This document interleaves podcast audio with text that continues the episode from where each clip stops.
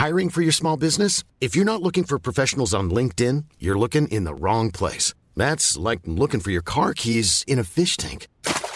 LinkedIn helps you hire professionals you can't find anywhere else, even those who aren't actively searching for a new job but might be open to the perfect role. In a given month, over 70% of LinkedIn users don't even visit other leading job sites. So start looking in the right place. With LinkedIn, you can hire professionals like a professional. Post your free job on linkedin.com slash people today.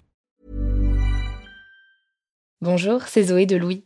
Ça fait maintenant deux ans que j'ai la chance de travailler pour Louis Média et que vous entendez ma voix sur vos podcasts préférés. Travailler pour quelque chose qui a du sens pour moi, c'est essentiel à mon épanouissement au quotidien.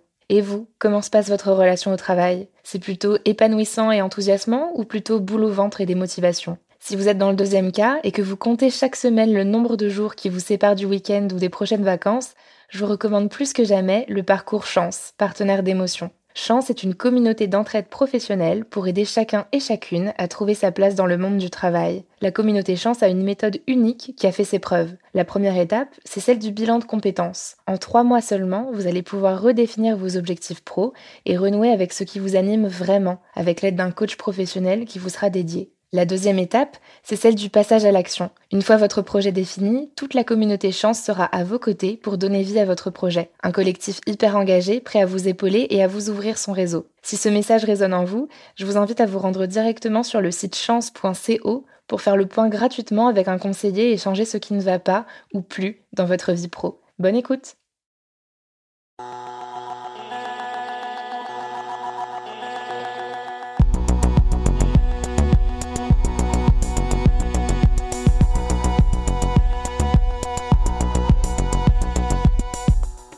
Je me souviens, juste après mon accouchement, j'ai reçu un coup de fil d'une radio pour un job auquel j'avais postulé.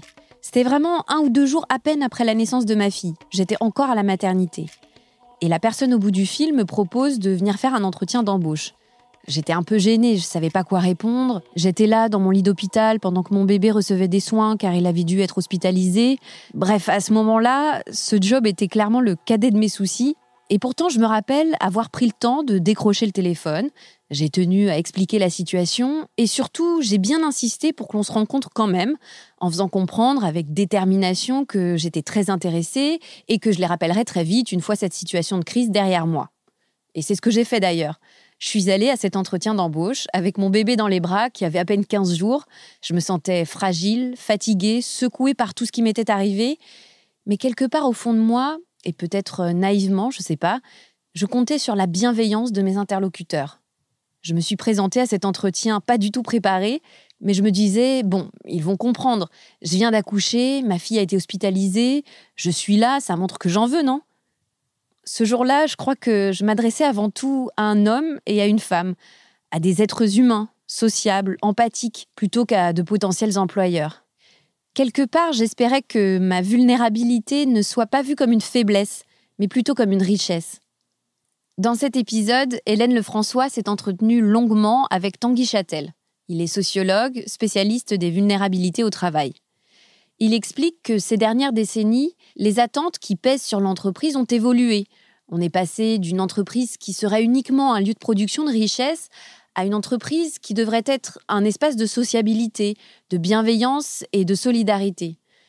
Ces nouvelles attentes ont profondément changé la relation entre l'entreprise, les citoyens et l'État. Et en cette période de crise sanitaire où les vulnérabilités sont exacerbées, cette relation est mise en tension.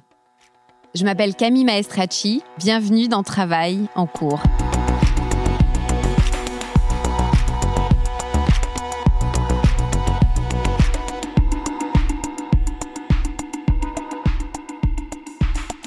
Donc je m'appelle Hélène Lefrançois, je suis chez moi et je m'apprête à appeler le sociologue Tanguy Châtel.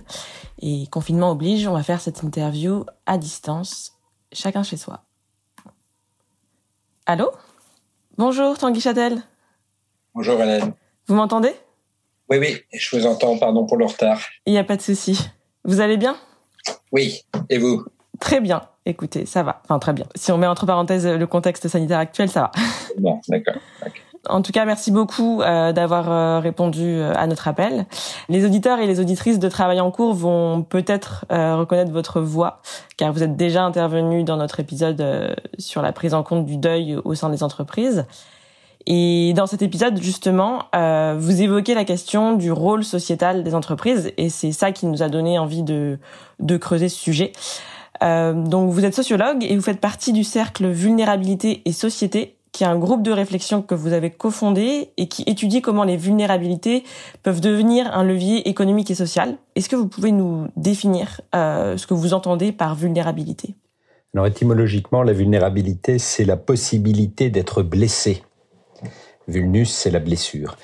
Ce qui euh, met immédiatement l'accent sur le fait qu'on n'est pas encore blessé, on est en amont de ça. La fragilité, c'est la possibilité d'être brisé et donc, on est dans un cran un peu plus euh, marqué où les gens vulnérables ont déjà fait face à un accident qui euh, les met en situation possible d'être brisés. Donc, vous voyez, on a différents niveaux de gradation. La vulnérabilité, c'est tout simplement, s'il fallait la définir un peu plus philosophiquement, le fait d'être vivant, parce que tout organisme vivant se définit par sa vulnérabilité, à la différence des organismes qui ne le sont pas, comme un rocher, par exemple. Et du coup, est-ce qu'on attend aujourd'hui euh, que les entreprises prennent mieux en compte ces vulnérabilités?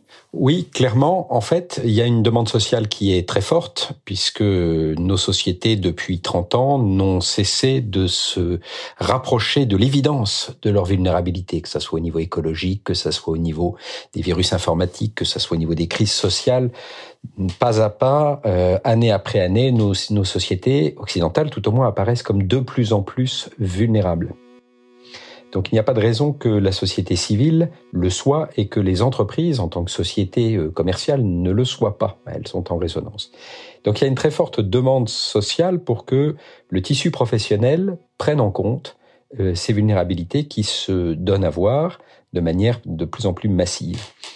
Alors, euh, ça veut dire que derrière, les entreprises doivent se convertir, j'emploie un mot fort, se convertir à l'idée qu'elles sont tissées de vulnérabilité.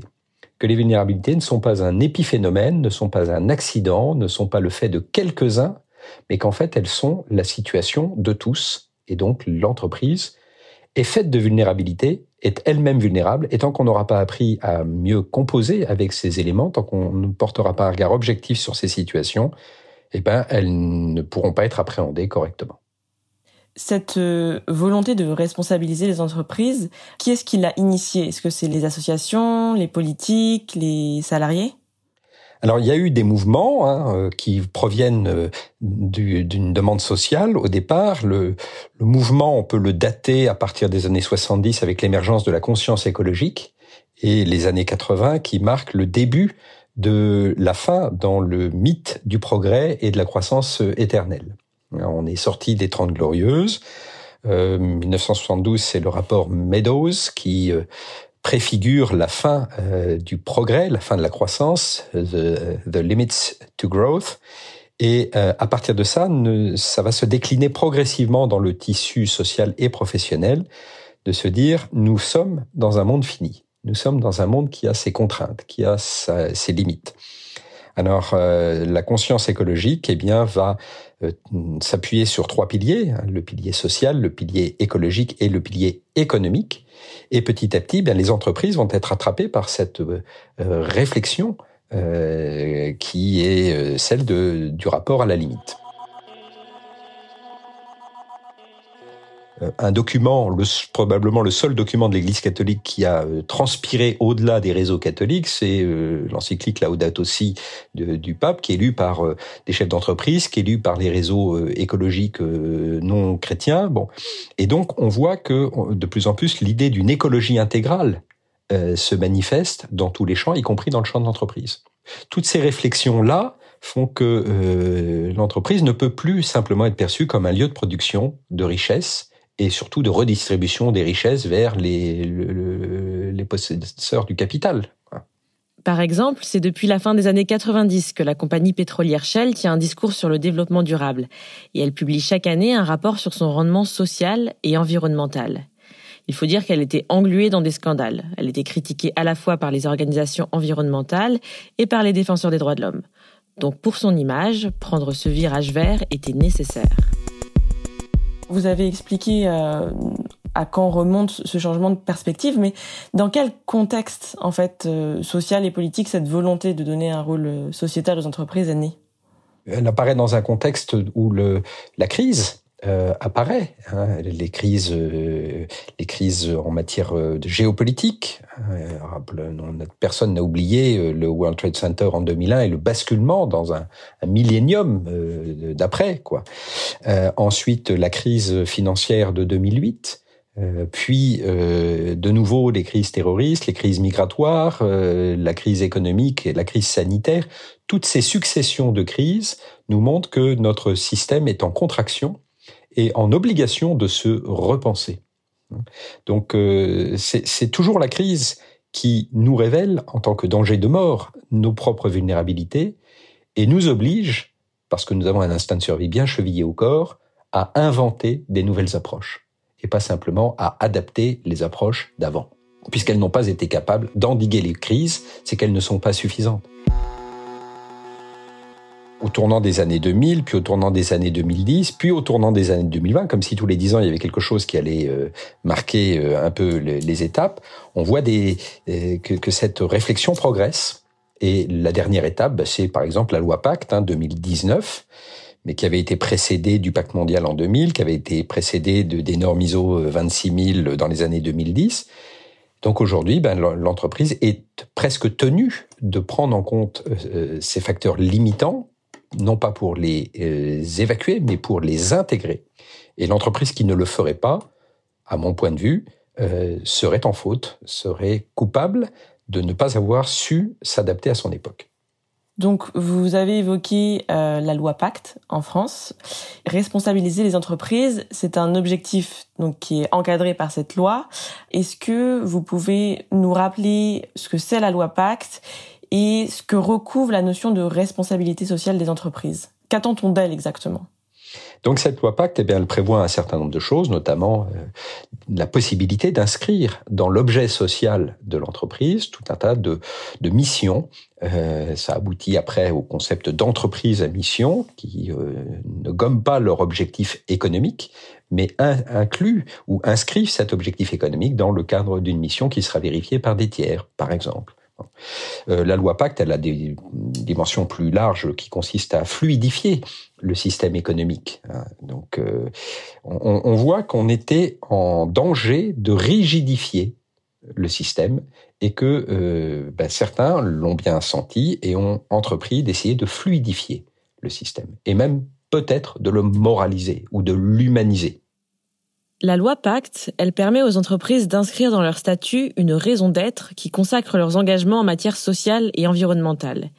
Et cette raison d'être doit guider leurs décisions. Par exemple, pour l'entreprise agroalimentaire Nutricet, l'objectif affiché va être d'apporter des propositions efficaces aux problématiques de nutrition et malnutrition des enfants. Alors, pour donner un exemple encore plus concret, la société d'assurance La Maïf a adopté le statut d'entreprise à mission et elle a revendu toutes ses actions Bayer quand le groupe allemand a racheté Monsanto. Parce que selon son directeur général, Pascal Lemurger, la Maïf ne voulait pas financer indirectement le glyphosate. Et cette loi Pacte, elle a porté plus loin ce qu'on appelait au début la responsabilité sociale de l'entreprise, qu'on appelle aujourd'hui plutôt la responsabilité sociétale de l'entreprise, voire la responsabilité sociétale et environnementale de l'entreprise. Donc en fait, tout ce mouvement montre que nous voulons considérer l'entreprise non pas comme une structure, au sens inerte, mais un organisme au sens vivant. Euh, et un organisme qui en plus serait citoyen, qui serait partie prenante du bon fonctionnement de nos sociétés, comme chaque individu doit être partie prenante du bon fonctionnement de nos sociétés. Donc on n'est plus dans l'individu contre l'entreprise, on est dans l'individu ou l'entreprise à partir de l'individu est obligé de tenir en compte des particularités, des spécificités, des attentes des individus. On voit aussi que euh, les attentes vis-à-vis des salariés vis-à-vis de leurs entreprises ont considérablement changé. Les gens sont prêts à gagner moins, mais pour avoir euh, un travail dans une, selon des modalités qui sont euh, plus sociales, plus respectueuses, avec des objectifs qui sont des objectifs plus moraux. Hein. Donc voilà, il y a aussi une pression qui s'exerce sur le monde du travail et des entreprises peinent à trouver aujourd'hui des gens capables de s'engager pour elles. Et est-ce que ces attentes sont les mêmes pour toutes les entreprises ou est-ce qu'on a tendance à exiger plus des grosses entreprises? Alors en fait, euh, les grosses entreprises, elles ont une puissance modélisante et exemplaire d'une certaine manière. Quand elles décident de faire quelque chose, elles peuvent déployer leurs enseignements ou leurs euh, modifications à grande échelle. Mais là où les choses s'inventent, c'est dans les petites entreprises, surtout autour de la vulnérabilité. C'est lorsque vous avez une PME avec peu de, collaborateurs que dès qu'il y en a un qui est en difficulté, ben, tout le monde est impliqué.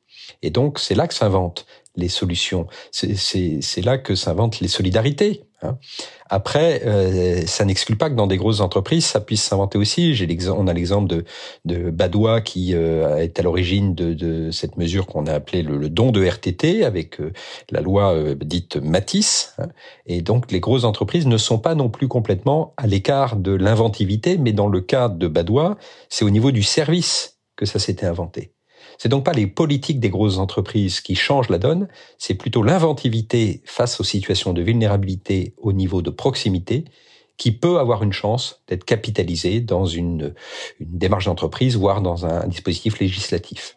La loi Matisse, elle a été adoptée en avril 2014.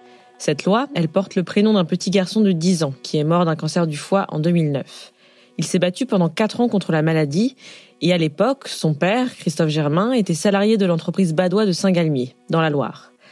Par solidarité, ses collègues lui ont offert 170 jours de RTT, ce que la direction de l'entreprise a validé.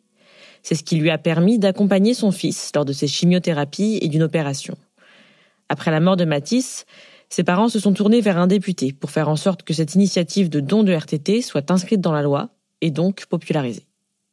Si on adopte un point de vue euh, très terre à terre, très mercantile, quel est l'intérêt des entreprises à endosser ce rôle, à euh, faire des actions sociales?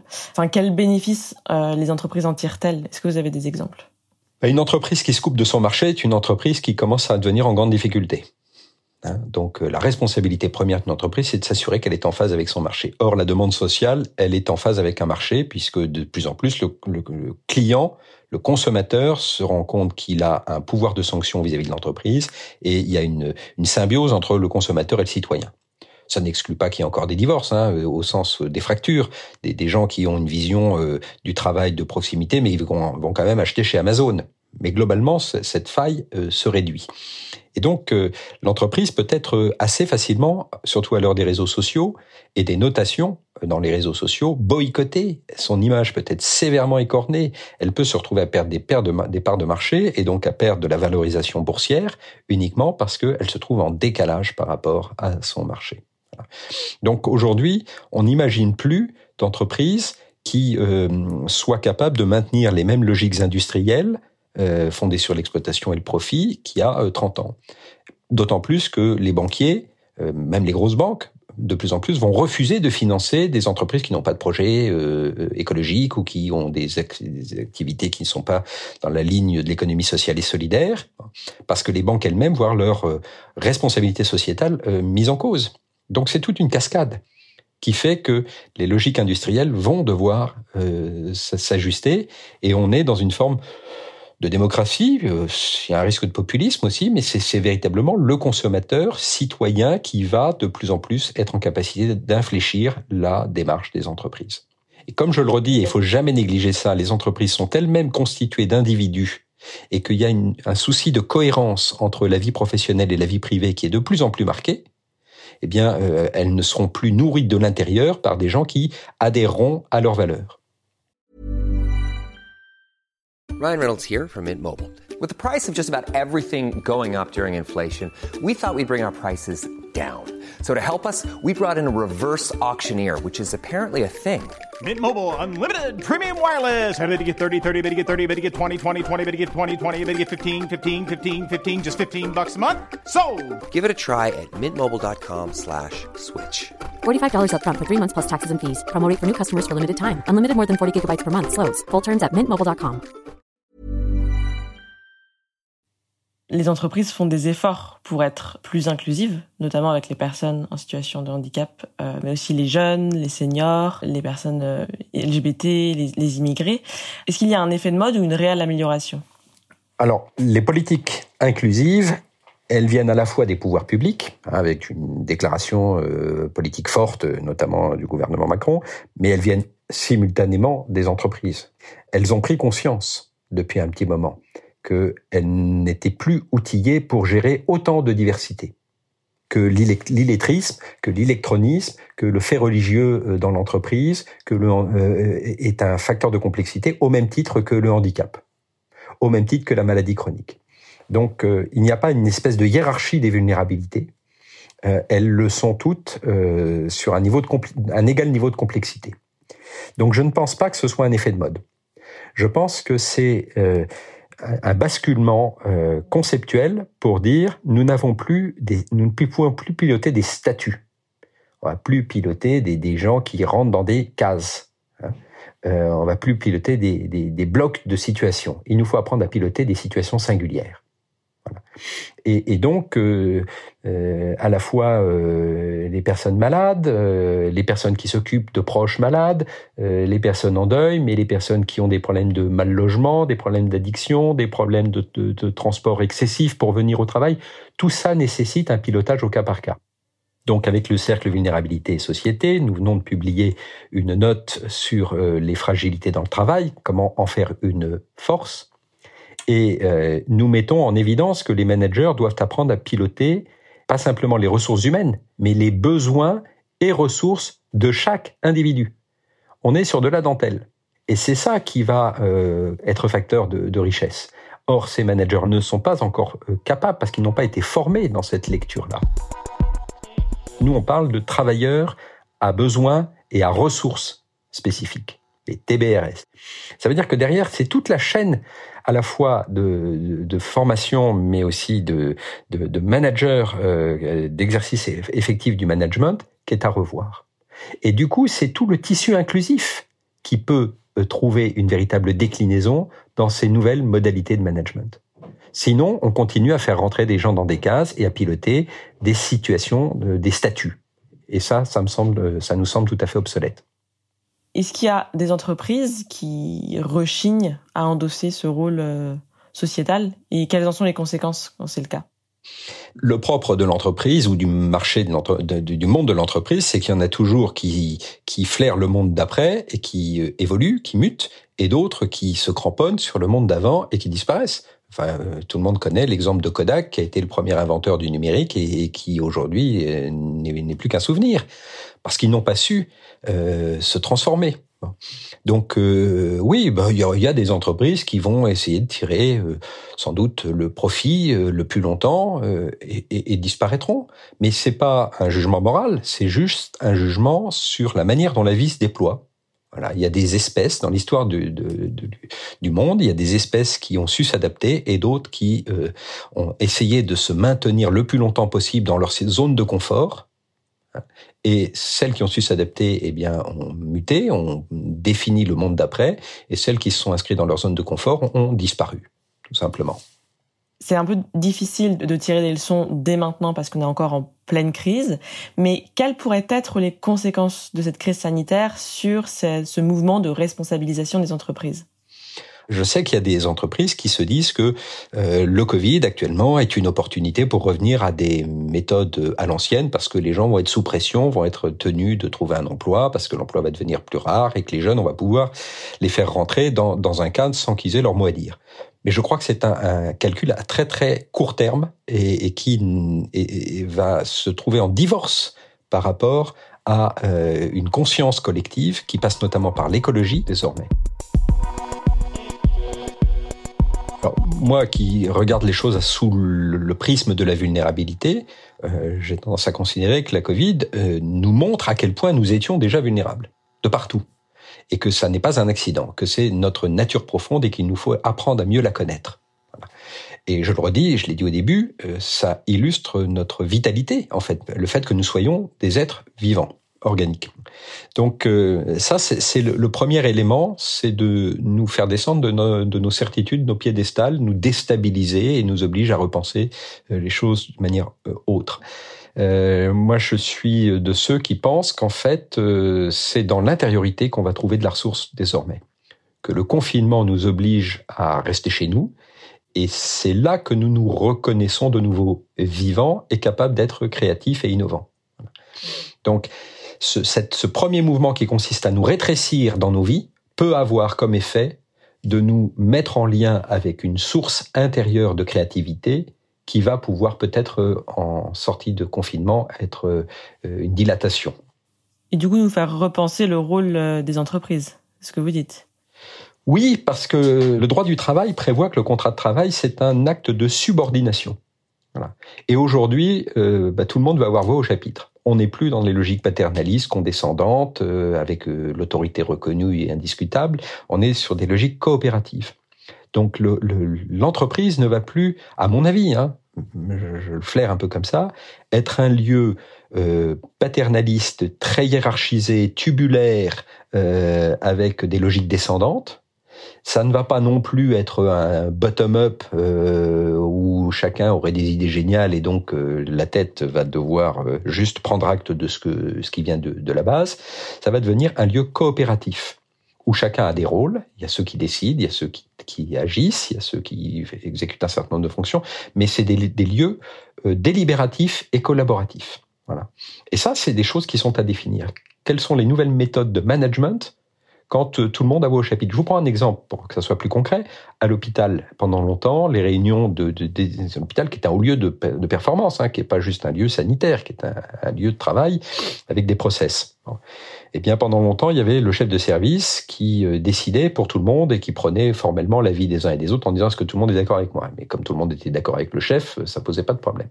Et puis, les, la complexité des situations de santé oblige maintenant à des réunions éthiques et des délibérations. Et on se rend compte que les personnes qui sont parfois les plus riches dans la contribution à ces délibérations, ben c'est la personne qui va passer la serpillère dans la chambre parce que c'est celle qui voit le mieux le patient. Donc il faut l'intégrer dans la boucle de décision. Mais pour autant, derrière, il va falloir qu'il y ait un chef qui décide. C'est tous ces mécanismes-là de délibération suivis de décision qui sont à remettre à plat. Et, et ça suppose d'être mieux conscient de nos limites, des limites de chacun dans ses fonctions et euh, de nos euh, failles. Et ça, c'est encore à penser. Pour en revenir à, à, la pandémie, on est face à un virus contagieux et potentiellement mortel. Quelles euh, nouvelles responsabilités doivent prendre les entreprises? Bah, Elles sont dans la responsabilité de ne pas être des facteurs de diffusion du virus. C'est la première évidence.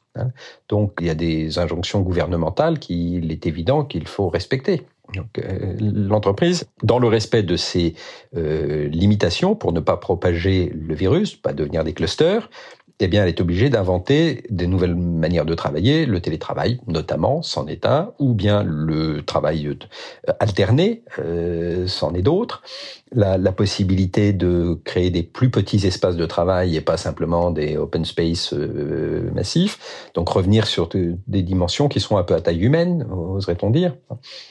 Euh, l'entreprise, elle a aussi une deuxième responsabilité qui me semble absolument essentielle, c'est de continuer à fonctionner pour produire de la richesse qui permet à l'État de fonctionner. Hein. Donc, euh, mettre les entreprises en sommeil, c'est mettre l'ensemble de la structure économique et donc de, la, du pays en très grande difficulté.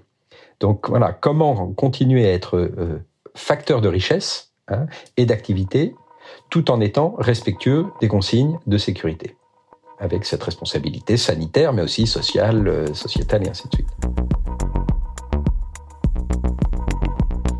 En fait, ce qu'on voit, c'est que aujourd'hui, notre système social repose plus encore qu'auparavant sur la bonne santé des entreprises et sur leur bonne santé non seulement économique, mais aussi morale.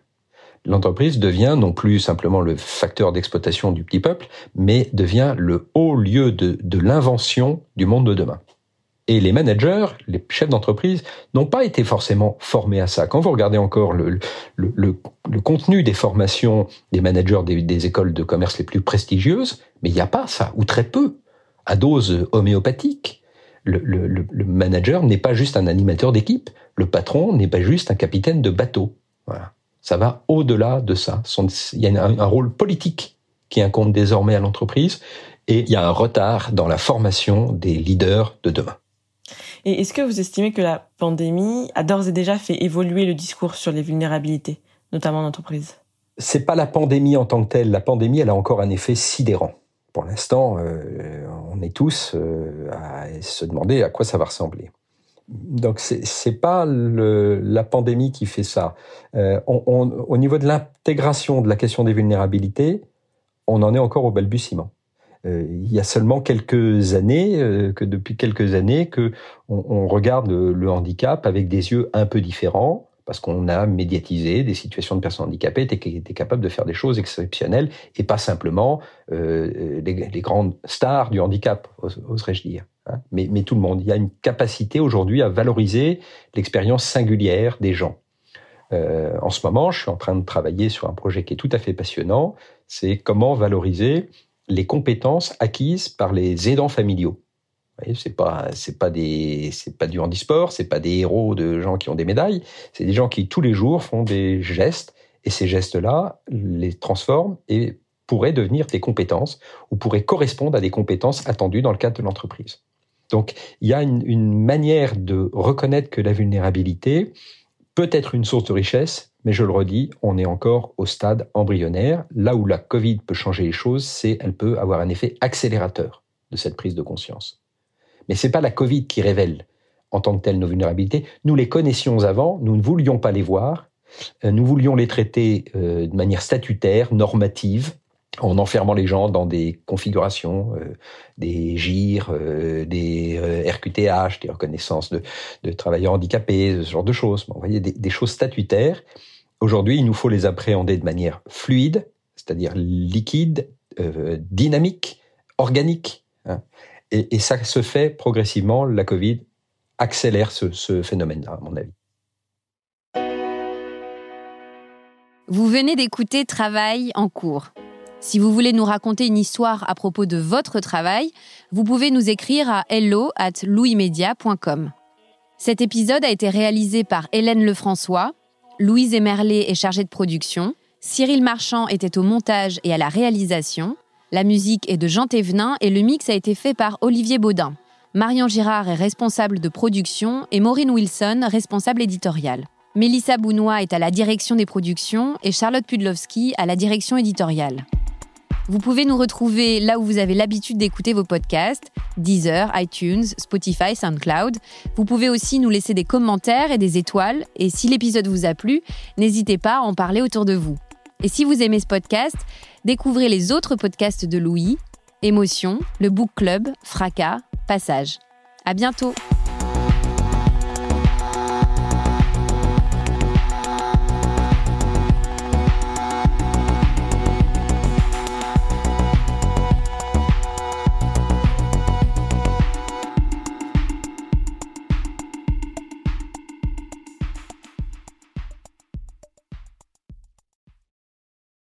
Bonjour, c'est Zoé de Louis. Dans Émotions au travail, on décrypte toutes les émotions qui vous traversent et vous bousculent parfois dans votre vie professionnelle. Aujourd'hui, j'aimerais vous parler d'un podcast super inspirant, Bienvenue dans l'ascenseur, animé par Anne-Cécile Sarfati.